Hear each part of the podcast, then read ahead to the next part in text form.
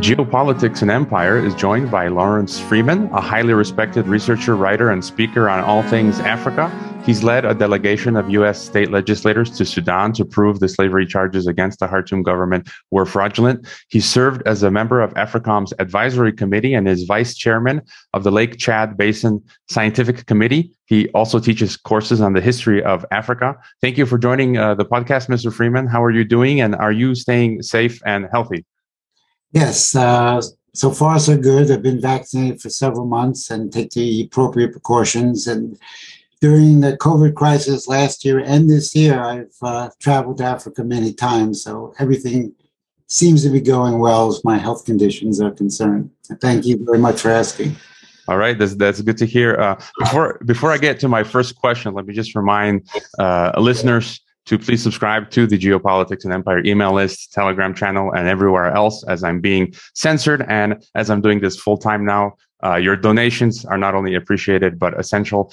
So, uh, Mr. Freeman, I have been looking for an expert to discuss Ethiopia in particular and Africa in general, and finally stumbled upon uh, your work. And I absolutely loved it. Just so listeners know, putting together this podcast is a lot of work. And sometimes it, be, it can be hard to find quality guests and track them down. Uh, it was interesting to know that my recent uh, podcast guest, Matthew Ehret, has regularly interviewed uh, yourself.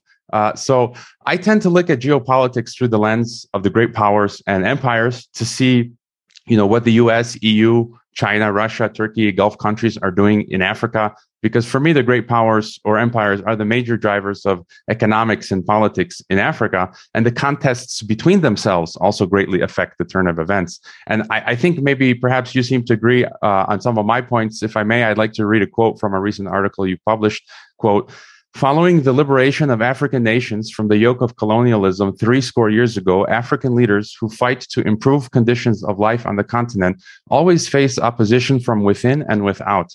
There exists a financial political elite, perhaps identified as an oligarchy, who see Africa for its material resources and financial gain. They attempt to exploit nations through international finance, manipulated terms of trade, and raw material prices controlled by the City of London based commodity cartels. The key concerns of the neo-colonialist financial institutions have always been if they can control the leadership of a country, a divide and conquer tactic is employed to weaken that nation. War and chaos are the preferred fallback alternatives to losing command of the targeted nation. End quote. So perhaps if we could start by getting your overall view on Africa today, uh, and through what lens you analyze the content, uh, content continent, and for example, uh, how you view the impact of these great power politics and oligarchic foreign financial interests. Thank you very much for the introduction. Africa, perhaps more than any other continent, of course, Africa is a continent, has 54, some dispute 55 nations. But as a continent, it's uh, unique because it was always begun, it began on the subject, being subjected to uh, foreign powers. Uh, when the coast of Africa was first looked at by the Portuguese and later the Spanish in the 1400s, they were looking for gold. They didn't even think human beings existed below the Sahara Desert. And they found slaves. And so they ran a slave empire for several hundred years, which was then morphed into a colonial empire where instead of slaves being the primary product of sale, it was raw materials and precious resources. And the African countries only started to become independent uh, in large scale in the 1960s, a few before that.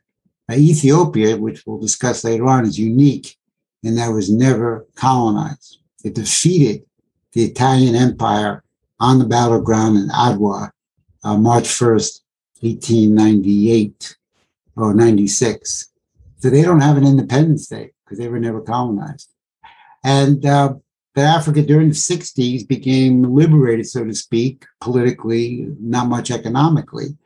And it's still been uh, under the control of international uh, financial elites who manipulate the continent primarily through financial means, but also uh, through political control and, and divide and conquer tactics. So it's hard to say that uh, it would be hard to say that Africa really has any sovereign nations in it. There are na- there are nations that have partial sovereignty, but they don't have full economic sovereignty. They, they still depend on the international community, uh, not depend, but are still forced to depend on the international community to uh, operate and regulate their, their economies. Uh, South Africa, everybody knows, had a political revolution, and Nelson Mandela was elected president in 1994. But the economic policies in South Africa did not change. In fact, the, the experiences they're having today and have had the last several years have been the result of continuing the same economic policies. And the, the if you look at the colonial countries, with the primarily Britain was number one, France was number two in terms of control in Africa in the 19th century. Uh, the Congo, the Belgian king Leopold II had a very large country, the Congo, uh, and was perhaps the most brutal of all the imperialists. You had Germany, had some countries, uh, French, uh, we mentioned Portuguese, Spanish, but they divided up the country and ruled through their colonial control. And the nations never had a chance to fully develop. As a result, all the policies that the colonial powers enforced. And recent, up until recently, the international financial forces in, in the world today made sure these countries didn't develop. They made sure they didn't have manufacturing sectors. They made sure they didn't have significant cross country and transcontinental infrastructure projects. These two areas alone, manufacturing and infrastructure, are essential, sine qua non, for the development of a nation. My country, the United States of America, achieved its great accomplishments because Alexander Hamilton insisted on these investments. So Africa today is very much underdeveloped, not overpopulated, but underdeveloped. Uh, they're dying literally and suffering from the lack of electricity. Estimates of 100 to 130,000 megawatts of power for sub-Saharan Africa, which has almost a billion and a half people, is a killer. It's literally killing people. The lack of high-speed rail is killing people. The lack of hospitals, healthcare, all the things that normal nations would have have been denied Africa in various ways. And therefore, what we're seeing today, we see some countries struggling. We see some efforts being made towards sovereignty. But overall, uh, without these massive investments, then you will not have real sovereignty. And the people of Africa will continue to die and suffer. It's not necessary. There is no objective reason for it. But the lack of investments in these areas is killing these countries, killing these people. The only significant change has been in the last 20 years, the last 10 especially, that China's involvement prior to the Belt and Road and, and continuing from the Belt and Road, they're building infrastructure.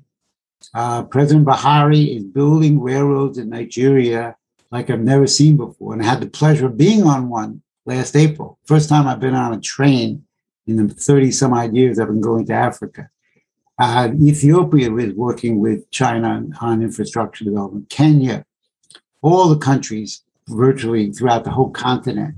And for this reason, one of the main reasons, they've been under attack.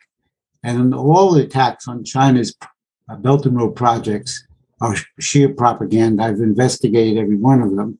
And reliable sources in the West also refute these uh, attacks on China. So China is building some infrastructure, but it's not enough. It's way too little. And therefore, we could easily have the United States, China, Russia, India, Turkey, Turkey involved, Japan, South Korea, all these countries who have some advantages could be simultaneously investing in Africa.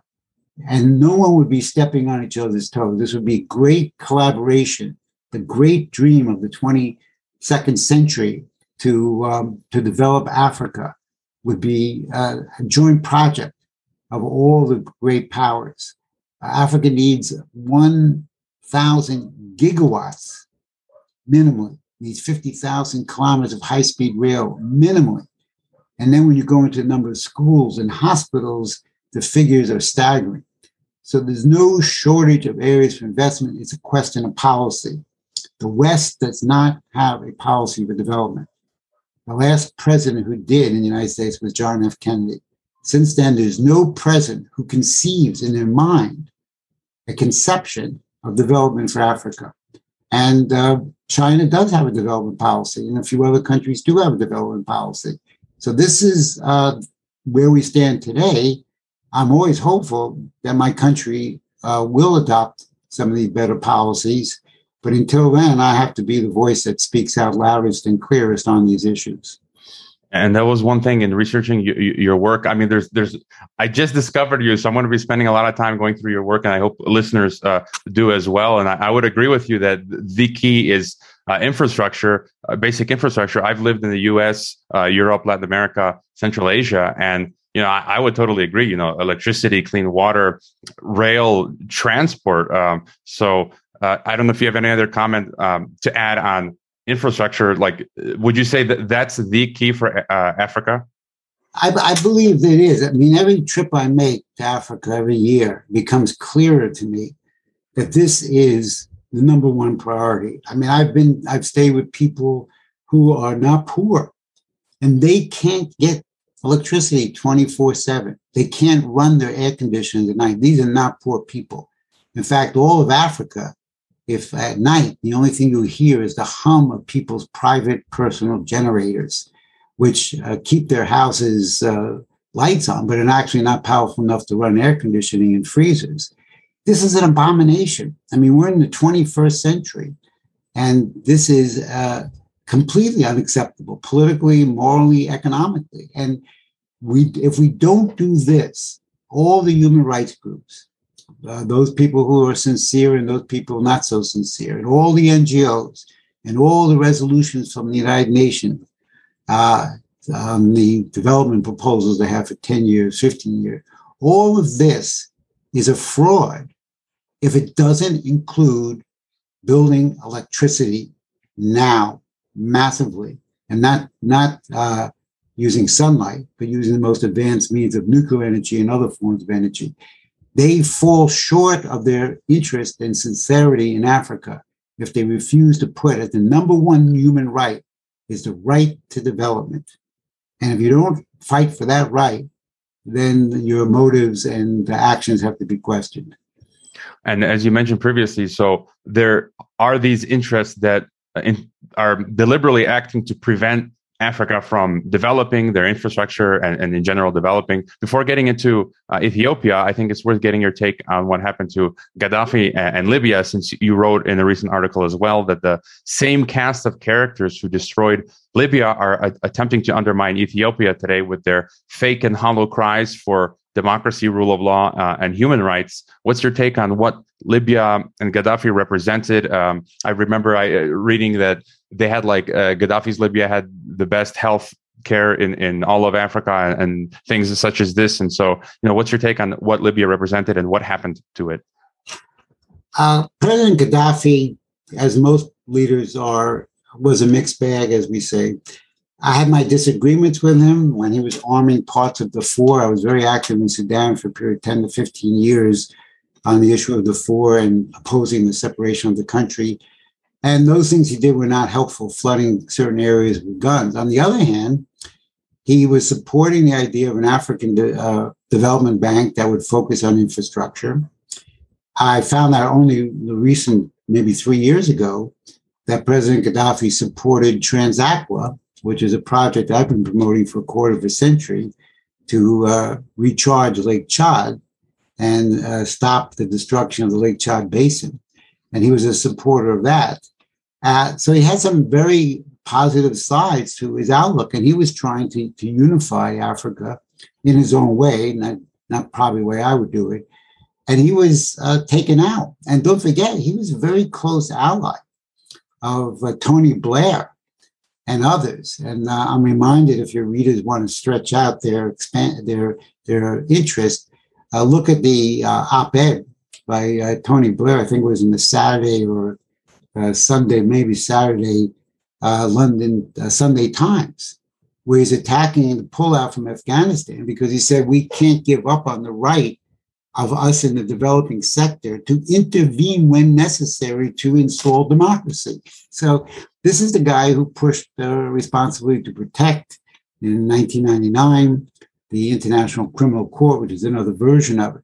So you have these interests around the world who believe that their view and their their insistence that what they call democracy is not what you think democracy is. They think democracy is imposing their will and their interest on a country. And even though they got Gaddafi to give up nuclear weapons, that was not good enough. If you look at the effects of what happened, and October will be now a 10 year anniversary of the overthrow of Gaddafi, the destruction that has taken place is unbelievable, beyond belief. First of all, Libya has been a failed state for 10 years. Uh, Sub Saharan Africans have been enslaved and have died in Libya on their way across, trying to get across the Mediterranean. When the government was overthrown, the Tuaregs and others raided the deposition, uh, the um, warehouses where the weapons and munitions were kept, put them in their pickup trucks, rode across the desert. Boko Haram expanded, ISIS expanded, Al Qaeda expanded. And it's still, the Sahel is still ungovernable today. And we can put the blame of that on the French government, I believe it was Sarkozy who was in power then, and the great liberal Obama and his great cast of liberals around him, which includes people in office today President Biden, Samantha Powers, Gayle Smith, Susan Rice. These were the people, among others, who strongly advocated, possibly Samantha Powers was the most vociferous in demanding military action against Gaddafi, according to the memoirs of Robert Gates. And these people do not really believe in what democracy is to you and I. Their view is a dictatorship of their policies. And they go under the guise of, the, of democracy. And like Tony Blair said uh, over the weekend, this is our right. We have to intervene. So sovereignty in Africa is completely ignored. In fact, many of the so-called do-good organizations, they call them, they violate sovereignty all the time in Africa. They don't get visas to uh, many of these people when they were trying to overthrow the government in Sudan, sneaked across the border from Chad. They don't respect these countries as nations. For me, sovereignty is fundamental. It's a concept that has become a reality. You cannot run a nation and a civilization cannot progress from one generation to the next without a sovereign nation state. And that is essential for survival of Africa, along with investments in infrastructure. And both of these issues, sovereignty and economic development, are on the top of my list uh, of things I support in Africa that unfortunately my country, the United States, uh, opposes at the moment. Yeah, I w- I'm as an American myself, I would agree with you, and that's one of the things that's bothered me the most. Is as I came to learn about the realities of American empire and U.S. foreign policy. Uh, you know, I was a Peace Corps uh, in, Mon- in Mongolia, and I, I, lived recently in Kazakhstan, and and I learned of. Um, how the U.S. used NGO, you know, the U.S. used NGOs like National Endowment for Democracy and others to overthrow countries that want to retain their sovereignty. And that's been the big issue for me. I, as an American, get angry to see my country overthrowing other countries and and getting rid of the, their own uh, sovereignty. Um, unfortunately, I, I, must admit I have neglected Africa in my own study and on this podcast, but I do hope to change that. So my knowledge of what is happening currently in Ethiopia is lacking uh, and limited. So, Mr. Freeman, if you could help us understand, you know, what's happening in Ethiopia now and you know who are the real players what is the true source or root uh, of the conflict yeah this it's uh it's a long story i mean people go to my website I have a lot of history on ethiopia uh, lawrence freeman africa and the world.com but i'll summarize some of the key points of this because uh, right now the, the, west is behaving uh, in a way that is going to actually undermine is attempting to undermine the existence of Ethiopia and create instability in the Horn of Africa, which, if you look on your map, is the eastern section of Kenya, Ethiopia, Somalia, Eritrea, possibly Sudan. Yes. This area, in this area of the world, Ethiopia has been the most stable ally of the United States for the last 30 years. And now uh, it started under the Trump administration and it's actually gotten worse under the Biden administration, they're undermining the existence of the nation state of Ethiopia. They, I mean, Ethiopia has an absolute fascinating history. It goes back 3,000 years. So it's one of the oldest civilizations in the world, just like China is and the Persian.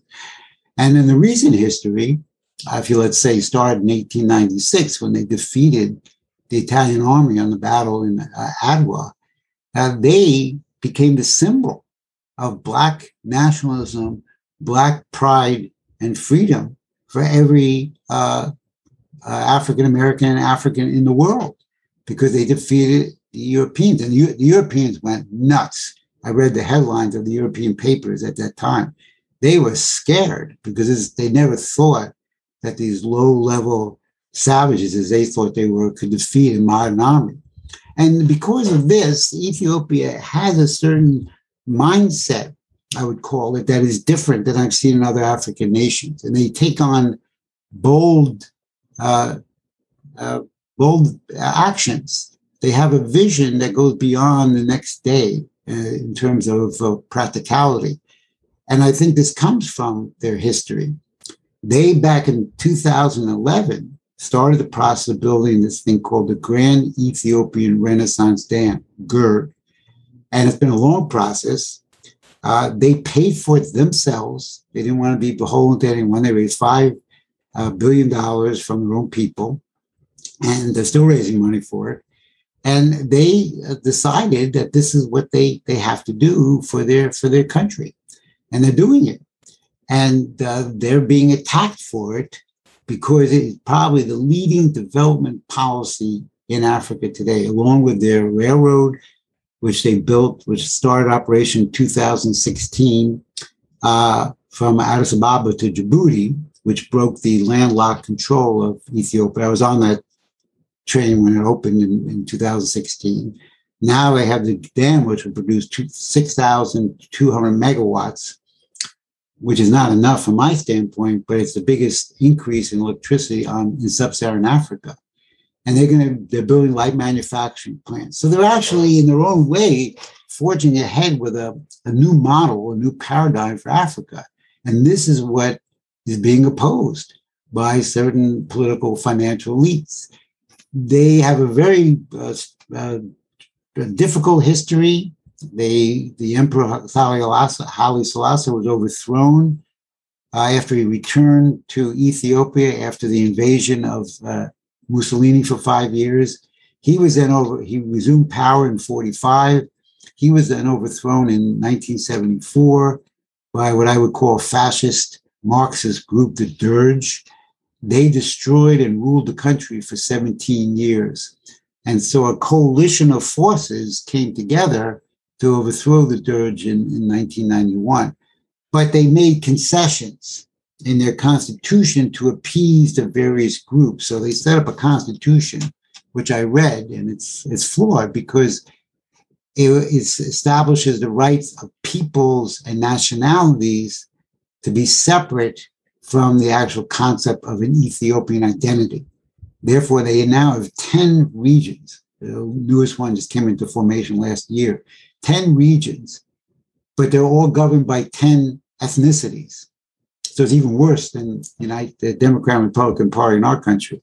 And these ethnicities uh, have a problem because they don't understand that they the, the, collection of ethnicities does not make up a nation state, as President Lincoln understood. And this was a whole battle in the United States in the 1820s, where states thought they could nullify the United States law of the Constitution. The Constitution is not a collection. It is a, a policy of the government, of the nation state. And uh, when Abiy came in, Prime Minister Abiy Ahmed, he decided to change things and he formed a party, the Prosperity Party, which is a non ethnic based party. This is when I knew that this guy had some different ideas. And I began to look at his uh, policies more carefully because he was going against the grain. He dissolved the coalition of ethnic parties and he established the Prosperity Party, which is non ethnic based, even though he comes from the largest ethnic group, the Oromo. Uh, and this challenged the existing rule in Ethiopia, which at that point had been controlled by the TPLF, the Tigrayan People's Liberation Front. And they violated the law and they attacked a military outpost in Tigray in the city of Mekelle, the capital, and murdered soldiers overnight and began their drive for independence. And Abiy Ahmed responded, as I believe Abraham Lincoln did, and other presidents should do, which is militarily responded. The unfortunate thing is that the West, uh, either through a lack of vision or stupidity or conscious intent, began supporting the rebels as if he would support the Confederacy against Lincoln. And they began undermining the prime minister and his party and his government consistently up until very recently. There's only been a slight change in the last week. And this encouraged the ethnic groupings to move even more aggressively to dismember the country. So the country needs to be held together. And then, as I've discussed, and they may be doing this, I read an article the other day about a dialogue, a national dialogue. It's what I suggested over several broadcasts I did in Ethiopia a national dialogue which discusses the unique conception of the nation state and Ethiopian citizenry as opposed to ethnic control. Because my view is that every human being is born with the capacity and potential of creative thought. That makes us all far more similar than dissimilar. Our culture, what piece of dirt we grew up on, these things are not unimportant. Traditions are have their role, but they do not define us. We are defined as creative Homo sapiens sapiens, wise, wise men. And therefore, the nation develops that quality without uh, eliminating ethnicity. But ethnicity uh, is a sub feature of a culture and a tradition. It's not a defining feature of who you are as a human being. And the West could care less about this, even our own country. You know, United States, they don't value human beings. And uh, this is the kind of dialogue I hope Ethiopia has, uh, which I saw was going to be scheduled for September. They had a successful, if restricted, election in June 21st. I was there in Ethiopia for it and they've now filled the second portion of their dam, which may be producing electricity before the end of this year. But as long as they've got this struggle going on with the TPLF and now the Oromo Liberation Army, OLA, it's dragging them down and retarding uh, their development. I think if we can get past this, which is a lot of work, then Ethiopia will actually surprise Africa with some more bold initiatives. So you kind of read my mind. That was my next question, touching on uh, the Western support, whether inadvertent um, or intentional, of opposition. You know, you mentioned Ethiopia, but we've seen it all over the place. This reminds me of an interview I did some years ago with MI5 whistleblower uh, Annie Machon. So she worked at MI5, and one of the one of the reasons she, she like freaked out and, and quit and decided to blow the whistle was she discovered that MI5 had given uh, something like 100,000 pounds to Al Qaeda to carry out a terrorist attack to uh, attempt to assassinate uh, Gaddafi. And so she's there thinking, wait, we're supposed to be fighting against, uh, you know, jihadis and Al Qaeda, but here we are supporting them. And you know, later we, have seen come out Michael Flynn from the Defense Intelligence Agency and other um, documents. You, you, know, we've supported the Mujahideen in Afghanistan in the 80s, and in Syria we're support, supporting, you know, ISIS rebels uh, jihadis. And so there's this trend of the West uh, in the MENA region supporting rebels, opposition groups, extremists, jihadis, insurrection groups who are used to overthrow governments that they don't like, such as we saw in Libya and Syria and elsewhere. And so, in general, I mean, briefly, what, what are your thoughts on this tactic? Uh, what you've got is you've got a multi-layered problem with the West, and let's. I know the United States best, but the same discussion could apply to the European nations. First of all, you have uneducated elected officials in Congress and the Senate, which is not surprising because our whole culture in the United States has been dumbed down over the last uh, six, 60 years about. And therefore, the people we represent are also have that same defect. Therefore, you have very, very few, maybe I can count them on one hand, of congressmen and senators who know have any in-depth knowledge of any country in Africa, much less Ethiopia. They will go along whether it's ever pushed. So you have a, a level of ignorance to begin with. Now you add on to that the fact that you do have people who want to impose their agenda on countries in the rest of the world. I, I, I call it the liberal democracy dictatorship And that'll confuse people because there's, there's contrary terms in there. But that's the only way to look at it. And, and Tony Blair might be the single best living example of this policy. And there are people in the United States who get dragged into this, such as uh, President Obama, who I thought was a, did a poor, very poor job in Africa, as well as not a very good job in the United States. And he went along with this policy very aggressively. And he had, he had people in his administration who were more hardcore than he was, who pushed him along. Also, Hillary Clinton was the Secretary of State during the time of the overthrow of Gaddafi, I believe. Was either Hillary or, or Kerry, I forget which one. And you have the same problem today. Does President Biden actually know what's going on in Ethiopia and Africa? I would suspect not. I don't want to uh, imply knowledge to him he doesn't have. That would not be unusual because most presidents don't really involve themselves in Africa at all. And if they do, it's usually photo ops, but there's not even a policy on Africa usually until the second year of the presidency. However, someone like Antony Blinken, Secretary of State, I think is is more knowledgeable what he's doing, and he's going along with this liberal democracy dictatorship policy which uh, up until the last week or 10 days, there had been no criticism of the TPLF, only President Abiy Ahmed and the government. This has just started to change, primarily because a lot of us have been screaming about it, but also uh, actions on the ground where the TPLF is now joined with the Oromo Liberation Army, both labeled as terrorist groups inside Ethiopia. And they have declared war on the government. They, they say we, we want to become independent states and we want to overthrow the government in Addis Ababa, the capital. That's hard to ignore. Uh, the fact that the TPLF has also gone into Lalibela, probably most one of the most religious uh, areas, sacred ground in all of Africa. I had a chance to visit it. It goes back to the 1100s, where they built these rock churches uh, hewn out of rock to bring the new Bethlehem to Africa in the 1100s. They're quite extraordinary. And the TPLF was in that area. The TPLF has expanded into another region called Afar. So they're militarily expanding. They're being accused of massacres, all kinds of accusations, uh, some of which I think are probably true. But this is now forced some people in Washington to at least say, yes, uh, the TPLF is also a problem. But by forcing the uh, prime minister, who was elected, he was elected the head of the country. You may not like it. Uh, I don't like every president that my country elects, but that's law. They undermine him by giving support to the TPLF and by saying you have to meet with them and settle your dispute. Well, I remind people in my written articles that uh, for the four years, don't forget the, the American Civil War started on April 12th, 1861, when the Confederacy attacked Fort Sumter. And then that's when a call to arms went out by President Lincoln. So that was the first bullets started flying then. And for four years, hundreds of thousands of people died, soldiers died, maybe up to three quarters of a million, they say.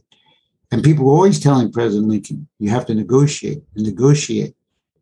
He would say, he would never recognize them except as rebels. And he often said, the only negotiations I will have is their, under, their unconditional surrender. Yet the West was pressuring and cutting off 130, 150, 180 million dollars of development money that they normally would give to Ethiopia. And this is very destructive. And right now, Ethiopia is in danger.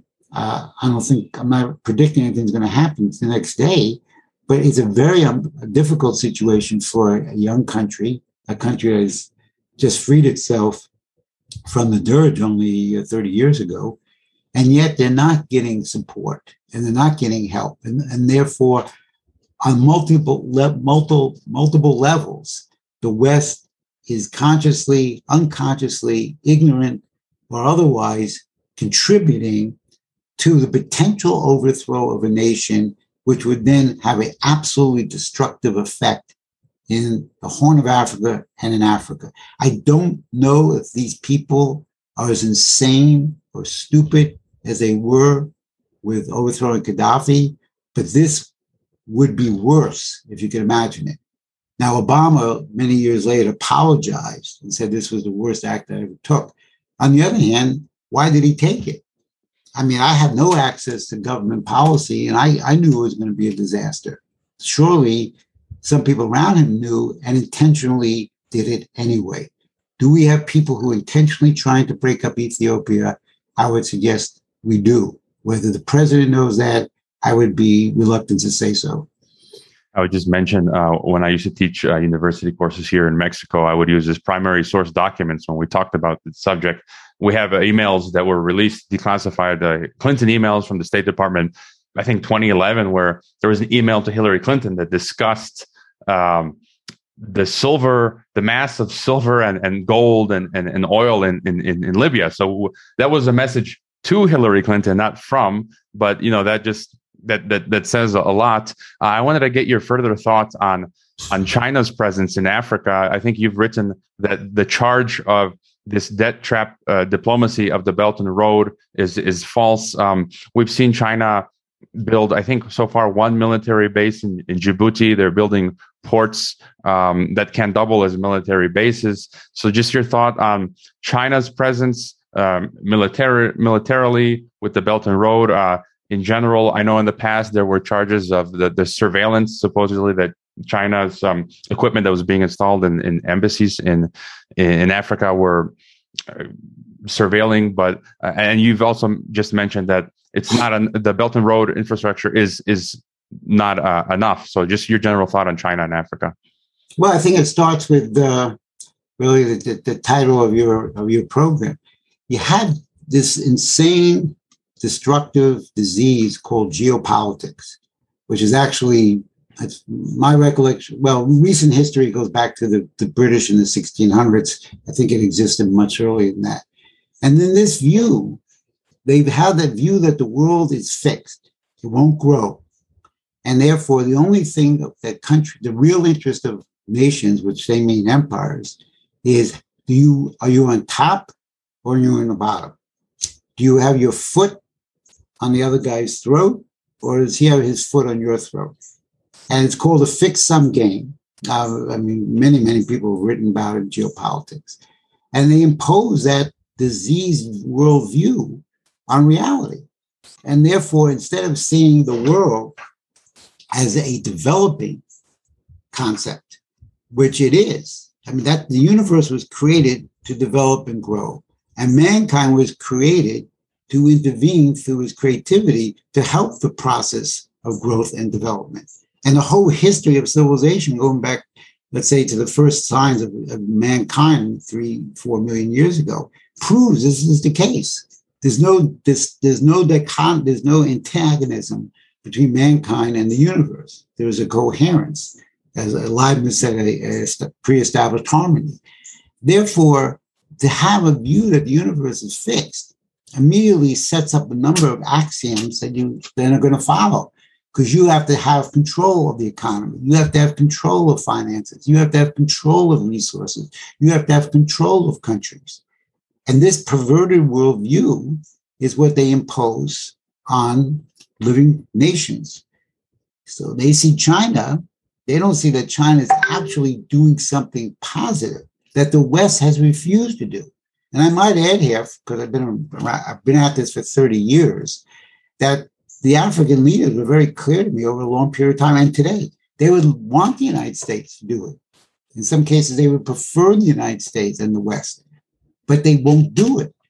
Are they supposed to sit there and not accept contracts to build ports, to build power plants, to build railroads? I mean, Nigeria had no railroads until they allied with China I'm, I'm building billions, several billion dollars of investment in railroads. This is what nations should do. This is what the United States should be doing. We haven't done it since John F. Kennedy was in alliance with Kwame Nkrumah to build electricity in Ghana. And since then, we've not had any relationship like that. China comes along doing something useful, and the geopolitical uh, nut jobs come out and say, oh, no, no, we have to stop China. We have to stop China. We have to stop China. And the Democrats and Republicans are both equally horrible on this question. When Bolton, John Bolton became the national security advisor for Trump, he delivered a policy paper on Africa to the Heritage Foundation. And I think 18 times he attacked China and the Belt and Road in a policy on Africa because they can't conceive that there is a commonality of interest between China as a nation and these independent African nations, just as there would be a commonality of interest between the United States and China if we had a development policy. And the inf- information on China is clear. Anyone who pushes the line that they're bankrupting uh, African nations, they're driving them into debt, they're employing their own labor, just chooses to lie because you have Western uh, companies, McKinsey, uh, uh, McKinsey Consulting Company, they came out with a very detailed analysis. 89% of the labor employed was employed from indigenous uh, people in the in those nations. Uh, you have the CARI Research Center, China Africa Research Institute, a branch of John Hopkins in Washington D.C. SAIS, Strategic uh, Advanced International Studies, and they have they have examined every single loan. Not one Chinese assets. Not once have the Chinese seized an African asset. Not once has China put a country into bankruptcy. Not once have they seized control. It's not one out of 3,000 loans. And the only case that is disputed is, is the case in Indonesia, which is very complicated. So the, the evidence is clear, yet people repeat this, repeat this, repeat this. Elected officials repeat it, Democrats repeat it. And they can read the same articles I read and write and write, but they choose to just lie because of propaganda. China has to be opposed because it is usurping the potential of the West to be the dominant power. And that's the reason they're opposed. It has nothing to do with Africa, has nothing to do with the content of the policy. We cannot let China become a major political force more powerful than us in their geopolitical diseased outlook. And if, if we could change that view, we could change a lot. We could end poverty in Africa. I'm convinced we can. We can end hunger if we could actually get rid of the geopolitical doctrine and the mentality of thinking that dominates the Congress, dominates Washington, dominates the think tanks and it's all wrong. And uh, it doesn't represent America. It doesn't represent me. It doesn't represent America. And uh, therefore, I have to stand up for what America really is and should be doing in Africa, as opposed to our elected officials. I just had one uh, final question. You've uh, mentioned already different ways of developing rail, dams, uh, nuclear power. Um, th- this topic has been curious for me. I, I, I don't know how well um, you know it, but the Economic Community of West African States, or ECOWAS, has discussed creating a common monetary currency by as soon as 2024. This sounds very much like the supranational model of the EU and the euro. Uh, do you have any thoughts on such a project, whether it's a good idea or not? Uh, I'm not a big fan. I can I know what the Africans are trying to do. They have now set up the African Continental Free Trade Alliance that went into existence in January of this year. What they're trying to do is to take down the barriers between trade inside African nations and individuals in African nations. You, you may not know this, but only 15% of Africa trade is conducted with other African countries. 85% is conducted with the rest of the world. And that's partly because of lack of infrastructure, but other barriers so there are monetary barriers, there are passport barriers. They're trying to break all that down and create a common market type approach of what is now 1.5 billion people, but by 2050 it could be 2.5 billion people. So that's the that direction they want to go. Uh, the other area that the ECOWAS, I think the currency they talk about, they would call the Eco, if I'm not mistaken. But the other problem that you that they're looking at and that looking at that currency is you've got the CFA, which is the French franc, which 14 African countries that were formerly under the French Empire use this African French franc with the money controlled by the banks in Paris. And this is abs- this is a modern form of imperialism. So how do you get rid of that control by that currency? That's another thought about some of the people who are pushing the other currency. My view tends to direction of nation states with their own control of their own currency and their own credit. I understand what some people are trying to do and what the uh, thoughts are behind it, but I believe in sovereignty very, very strongly. Uh, I probably have, on this level, I'm probably in disagreement with many Pan Africanists who believe the whole continent should be united in one country. Kwame Nkrumah, who is the father of Pan Africanism, you read his books, uh, he was in the United States during the Roosevelt administration being a student at Lincoln University in Pennsylvania, which I, I taught a class there once. And he absorbed a lot of what Roosevelt was doing. And when he, he wrote a book when he came out back to, to Ghana, and he talked about the need for infrastructure, electricity, where this is 1960. He was that thinking was absolutely correct. The idea that Africa should become one block or one country, I'm not a big supporter of that because I, I don't think that's going to work. But the, the underlying concepts behind some of the stuff that the leader of Pan Africanism, Kwame Nkrumah, put forward are sound economic principles. He actually understood that these nations now had to be free from the West and could develop their country. And there are other writers, uh, great Senegalese uh, intellect Cheikh Anta Diop wrote a book in the 1960s talking not only about utilizing the great water of the Congo River, but the need for nuclear energy, 1960, and setting up nuclear energy engineering centers in Africa to learn how to operate nuclear energy. Now, of course, there's only two nuclear energy plant in Africa. They're in South Africa, built during the Afrikaner regime.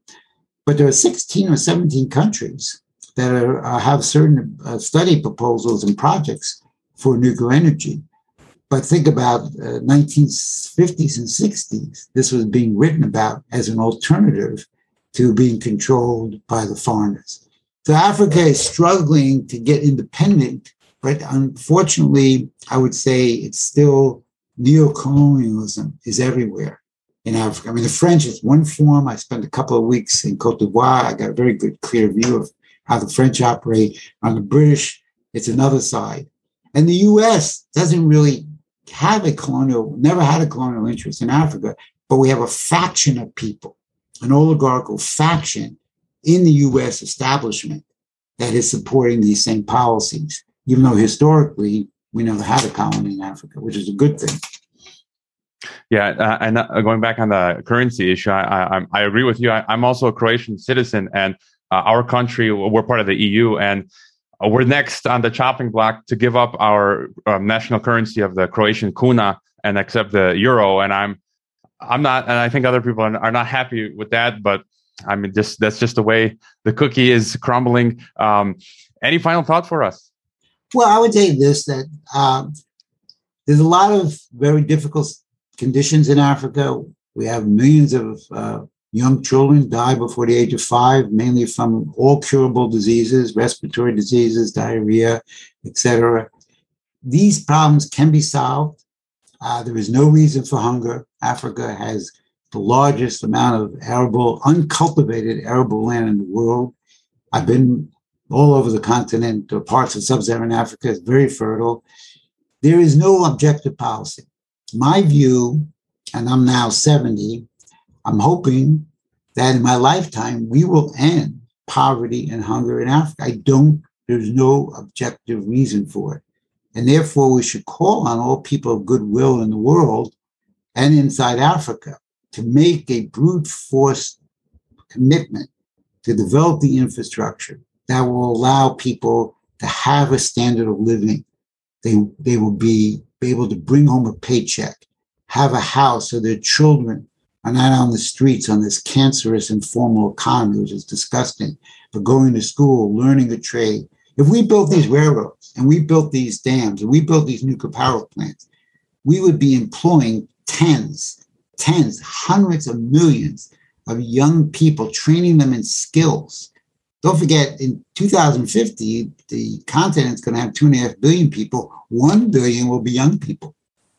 Now, we don't employ them with these great projects now, uh, what are we going to do 20 years from now? China is doing the right thing. They could be doing more uh, but they're in the right direction. There's a few other countries that are making some investments, but we need a lot more. And I'm hopeful that we can get enough wise people together in the West and around the world that will join together and say our commitment is to eliminate poverty and hunger, hunger in the African continent. And we will do that as a collaboration of peoples and nations. And we will all go to heaven because we have done something valuable for the human race. All right. Uh, your website is Lawrence Freeman Africa and the world.com, and you're on Twitter at L Freeman S Africa. Uh, is there any other website or project we should know about? Well, I have a I have a um, I have a, a, uh, Facebook which I had to choose my Italian name because someone took my other name, so it's, it's called Lorenzo Freeman, and that's my Facebook. Uh, my Twitter is extremely active. It's, it's growing uh, in leaps and bounds. Uh, so anyone who wants to can can check it out, and uh, let's all get together and use our brains to actually do something constructive in this world. All right, I'll leave the links in the description so people can easily uh, find you. Uh, and again, if listeners want to know more about Africa, Lawrence Freeman's work is something you will surely want to bookmark uh, and go through. Subscribe to his website to get uh, each article. I, I just did that. And thank you, Lawrence, for being on Geopolitics and Empire. Shukran Gazillion. Thank you so much. I hope you enjoyed this Geopolitics and Empire podcast interview. The website is geopoliticsandempire.com, and I encourage you to sign up for the free email list through which you can receive an update of every new podcast, as well as a long list of key news headlines once a week. We're being heavily censored. YouTube has deleted some of our videos, and we currently have one strike. Patreon has terminated our account. Facebook has restricted our page, and Reddit has been the leading posts. Our favorite social media channels are Telegram and Twitter. The best places to watch the podcast beyond YouTube are on Odysee, BitChute, and Brighteon.